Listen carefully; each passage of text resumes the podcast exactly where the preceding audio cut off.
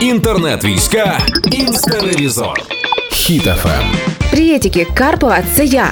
Не знаю, як у вас в соцмережах, але в мене у Фейсбуці і в Твіттері кожна четверта фотка це якесь татуювання на патріотичну тему. І поки можна думати, класно це чи не класно, мейнстрім, чи хайп, чи будь-що завгодно, але справжнього шуму на цю тему наробила бабуся з Вінниччини. Їй 80, і вона наважилася на своє перше тату.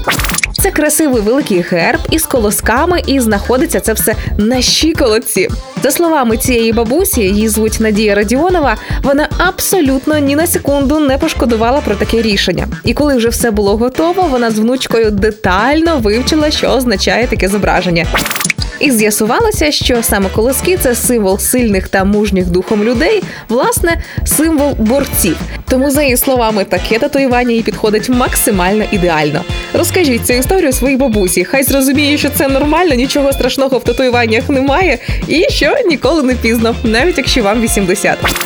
А єдине, пам'ятайте, що після того, як ви тільки робите тату, ви не можете бути донором крові протягом року, і у випадку чого не зможете допомогти у шпиталі здати кров. Тому, можливо, в такому випадку краще трошки почекати, бо я вже своє тату нове придумала, але з'явиться воно у мене відразу після перемоги.